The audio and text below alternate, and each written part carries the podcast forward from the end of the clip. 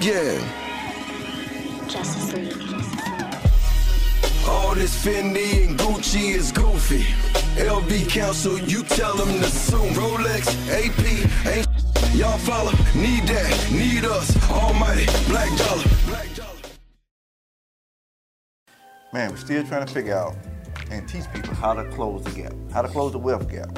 In my opinion, man, diversity and inclusion could possibly have hurt us, right? Because you look at everything now, people are looking for diversity.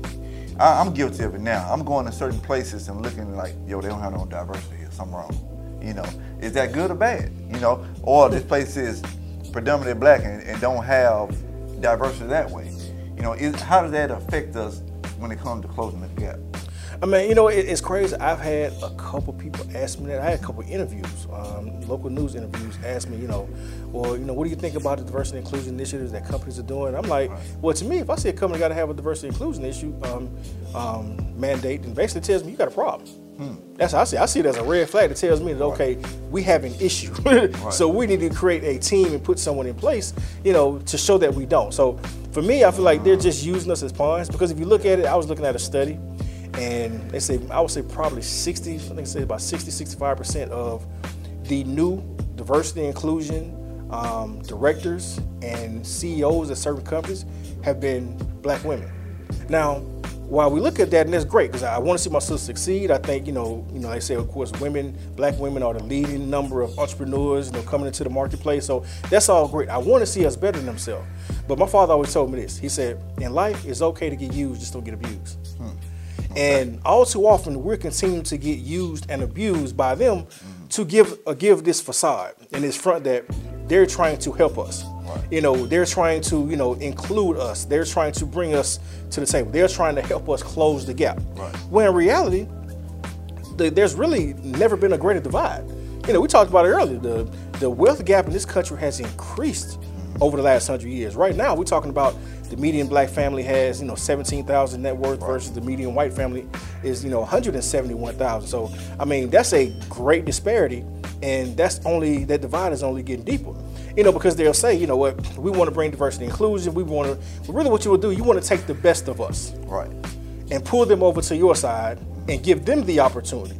Well, that creates some jealousy in our own community because we're looking at each other like, well, why they get why they get chosen? Why did why did they get the opportunity and I didn't? You know, because and that creates that that crab in the barrel mentality that we still suffer from. That goes all the way back to slavery when you had you know house slave versus field slave, right. light skin versus, versus dark skin. skin. So they keep that divide. So diversity and inclusion is I don't see it as going to be a helper in helping us close the wealth gap because you know just from a company standpoint, mm. if I'm making hundred dollars and you making ten but I say, man, we get together, man, we can really take our business to the next level. Right. I mean, we can really do some special things out here in this world. I mean, you know, we can really grow this company, and we do it. Right.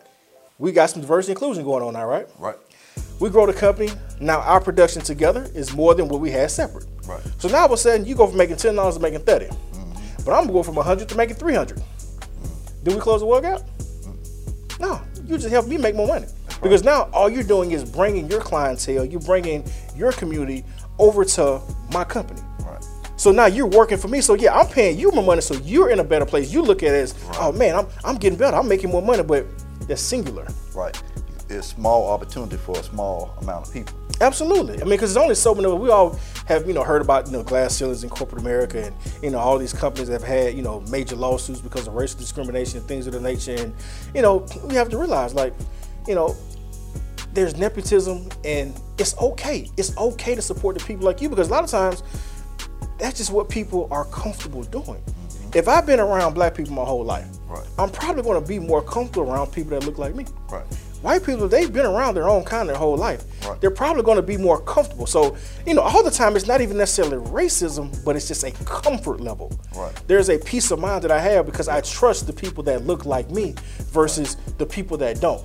So that's why we have to take, you know, the bull by the horns. We have to create more ownership opportunities. We can't, we can't fall for the banana tailpipe, so to speak. Right. And, and I, I, I want to say rest in peace to George Floyd. But when I saw that, and I saw, I'm just going to use this company name. Let's say Target. Target donated X amount of millions of dollars mm-hmm. to some type of fund or, or they're, they're putting up towards George Floyd, or whatever the case might be. No one ever really explained, I don't even know if everyone even asked, where does that money go? How does that money affect our community? How does it affect his family? But it looks good in media that that particular brand donated to the cause. What that does is make our people say, you know what, Target good. They didn't get canceled Yeah. because they donated some millions of dollars they already had for a tax write-off. My thing is this: you want to create some real change. Yeah. You want to show me that you with me. Right. Put your money where your mouth is. You're gonna give hundred million dollars mm-hmm. to you know to support black communities, black areas. Right. Take the hundred million dollars and put it in the black bank. Mm. That's gonna create more loaning power Wow. for that particular bank. Wow. Now they can do more to help the black community as far as giving us loans on houses, cars, Right. businesses, things of that nature. You know, take that money. Don't give it out ten percent a year. You know, over ten years. They're gonna say we're gonna donate, a, you know, hundred million dollars, and we're gonna give ten million a year, and it's gonna go. It's gonna go to causes and foundations that support, you know, African American efforts. Well, guess what? Most of those companies that are getting that funding are owned by white individuals. You know, but they have initiatives where they're supporting Right. black causes. Initiatives. That's So you know, that's like, well, well, can they really understand what I need in my community? Well, nobody's gonna be able to take care of me like me. Right. So if you really want to impact my my my community, you really want to do something for us to help us close the wealth gap, to help us feel you know better and create some equity. You know, like I said, it's not about equality; it's about equity. You know, I need some equity, some ownership, so I have some say so. Because as long as we don't have say so, we don't have any equity, we're never gonna have a voice. Let me ask you this: Whose responsibility is it to close this wealth gap? Do, can, do we need to do? Do our, our community, us, us black people, need to do it on our own? Do we need to do it with help? Who is responsible? Who's going to help us No, get it done? we have to do. We have to look each other in the mirror. We got to do it. Okay. We, you can't look for nobody else to do something for you mm-hmm. that you can do for yourself. So Right. it starts there. But one thing about life is that is this. I believe life grants everybody at least one opportunity. okay.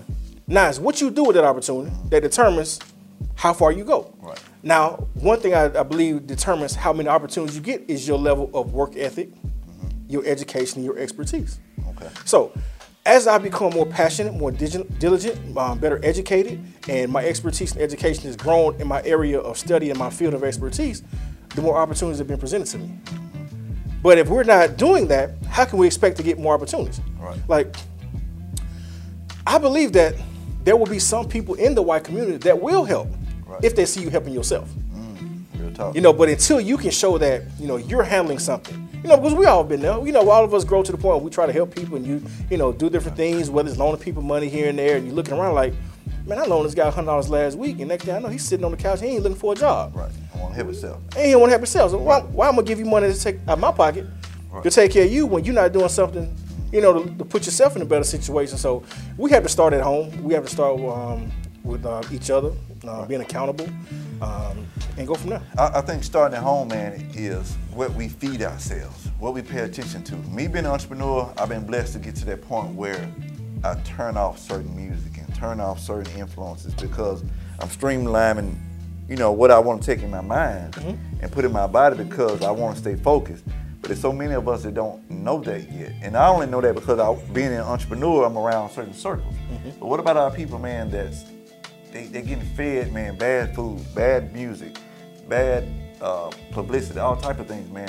I heard a pastor say that television is people telling you their vision, Correct. and we're, we're stuck on that. How, how do we get to those people, man, and help change their mindset? You know, well, well, it's things like this. We got to be on the television. right. Control we, the narrative. So we got to control the narrative um, um, first and foremost. So we got to do a better job of putting out, you know, great content. Um, we got to be more wary. But I mean, you know, parents have to take accountability and ownership over their house. You know, I, I I want my sons to, you know, see certain images, certain images I don't want them to see. Right. So I have to put certain blocks and controls on the television, on the iPad, on the phones, or whatever it is that they may see things. So I have to control. I have to take, you know, ownership over my house. Right. You know, you know, I believe a, a man's first, you know, responsibility is to protect, to provide, a prophet, and priest over his own home. So until we get back to, you know, being that, until we can get, you know, better men in our community. Because I, I do believe that, you know, women have had to take on more, more roles than necessary because men have not been holding up the end of the bargain. Right. So there, we know the dynamics and the shifts, and we can go back to, you know, the systematic damage that was done through welfare and, you know, you know, segregation and things of the nature where they took men, the black man, out of the household in order to, you know, give the woman, you know, certain welfare benefits and things of the nature. So the systematic destruction of the black family has created a divide. It's, it's more single, you know, mothers. So you got more women raising men. So no woman can teach a man how to be a man. And those men are not seeing enough positive men in their life.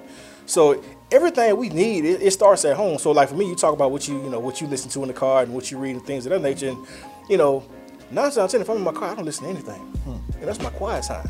Okay. You know, that's that's my time for you know for me and God to have a conversation. I believe you know, you know the Bible says you know watch as well as pray. So I pray my eyes open. You know, I want to ask God. I want to see what He's telling me. so Right. you know that's the way I move. You know, I, I do that. So you know, but I'm, I'm cognizant. And the only book that I read, honestly, is the Bible. Because I feel like that's every answer that you need. I don't. I've never been one that reads a lot of books. I mean, obviously, there's for educational purposes things that I you know do read and you know from a you know from a study standpoint. Um, but overall.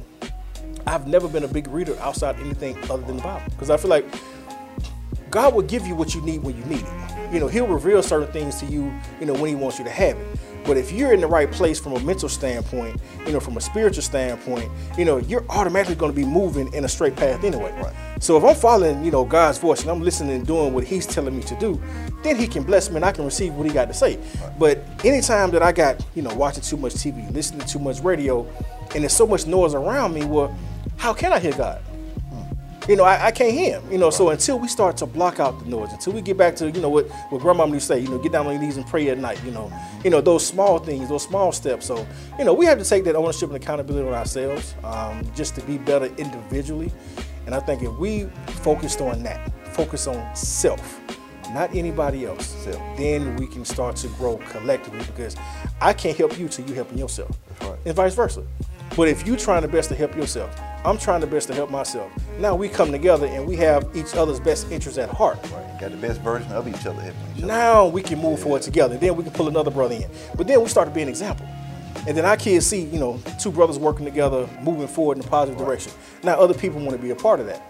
And as you grow, you know, these companies have shown us that they want to invest in our, you know, community because, you know, we can generate a lot of revenue for their companies. But we need to have ownership over our own companies first and make them partner with us.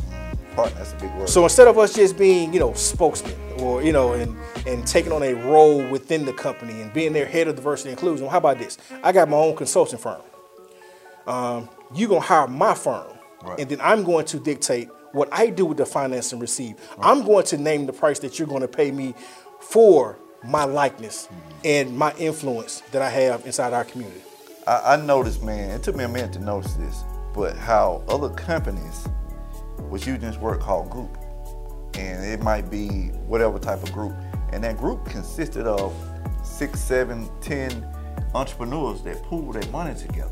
Yeah. Because they trust them. They, and it, they might not even know each other, they might not get along, but they pool their money together. And we got to do that. We got to be able to trust ourselves, trust our, our brothers and sisters, put our mm-hmm. money together. Because everybody that's in a group are, are the best version of themselves, like you were saying.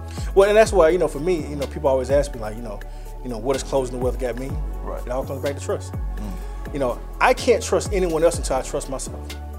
So if I don't trust myself with my money, Right. how can I trust you with it? Right. You know, and that's one of the biggest, you know, things that we have to hurdles that we have to jump. What, what do you mean you don't trust yourself with your own money? What, that- what- Well, if, if I know I have bad habits, Okay. and I know I haven't been taking care of my personal responsibilities that I have, you know, whether it be to my family, whether it's my own personal bills, and I'm getting behind on things, and I'm splurging on shoes when I need to pay, you know, my mortgage or my car note or things that, or my insurance, whatever it may be, and I have those bad habits. Well, guess what? If I'm operating that way, I'm looking at someone else and I'm going to question if they're operating that way, especially if I see them and they have the same types of things that I have. Right. So our natural habits or our inadequacies or our own insecurities, we push that out to everyone else. So if you think you're insecure, you automatically push that on the people that's coming into play that may want to be of service and may want to be of help to you, but you're thinking they're going to operate like you. So that creates a lack of trust because that trust is not in yourself. So until Right. you start to trust yourself and do the right things with your money, with your resources, then you start recognizing the characteristics and the traits that other people have that are similar to yours. Now you can connect with those people and now you can move forward. Now that doesn't mean that every situation is going to be perfect. Um, you know, there's bad people in every community, you know, Right. but the the biggest problem that I see that we have a lot of times that we let one mistake and we classify the whole group as guilty.